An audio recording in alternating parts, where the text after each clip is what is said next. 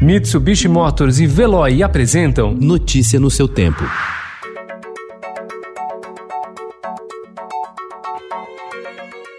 Olá, seja bem-vindo. Hoje é quarta-feira, 30 de setembro de 2020. Eu sou Gustavo Toledo, ao meu lado, Alessandra Romano. E estes são os principais destaques do jornal Estado de São Paulo.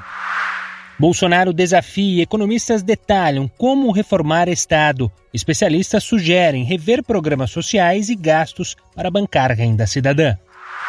Ex-secretário do Tesouro Nacional diz que medidas populistas terão um custo muito alto. Para o economista Mansueto Almeida, todos vão perder caso a agenda fiscal saia do trilho. Rombo de 96 bilhões de reais em agosto. Resultado do governo central que reúne Tesouro, Previdência e BC foi o pior para o mês na história.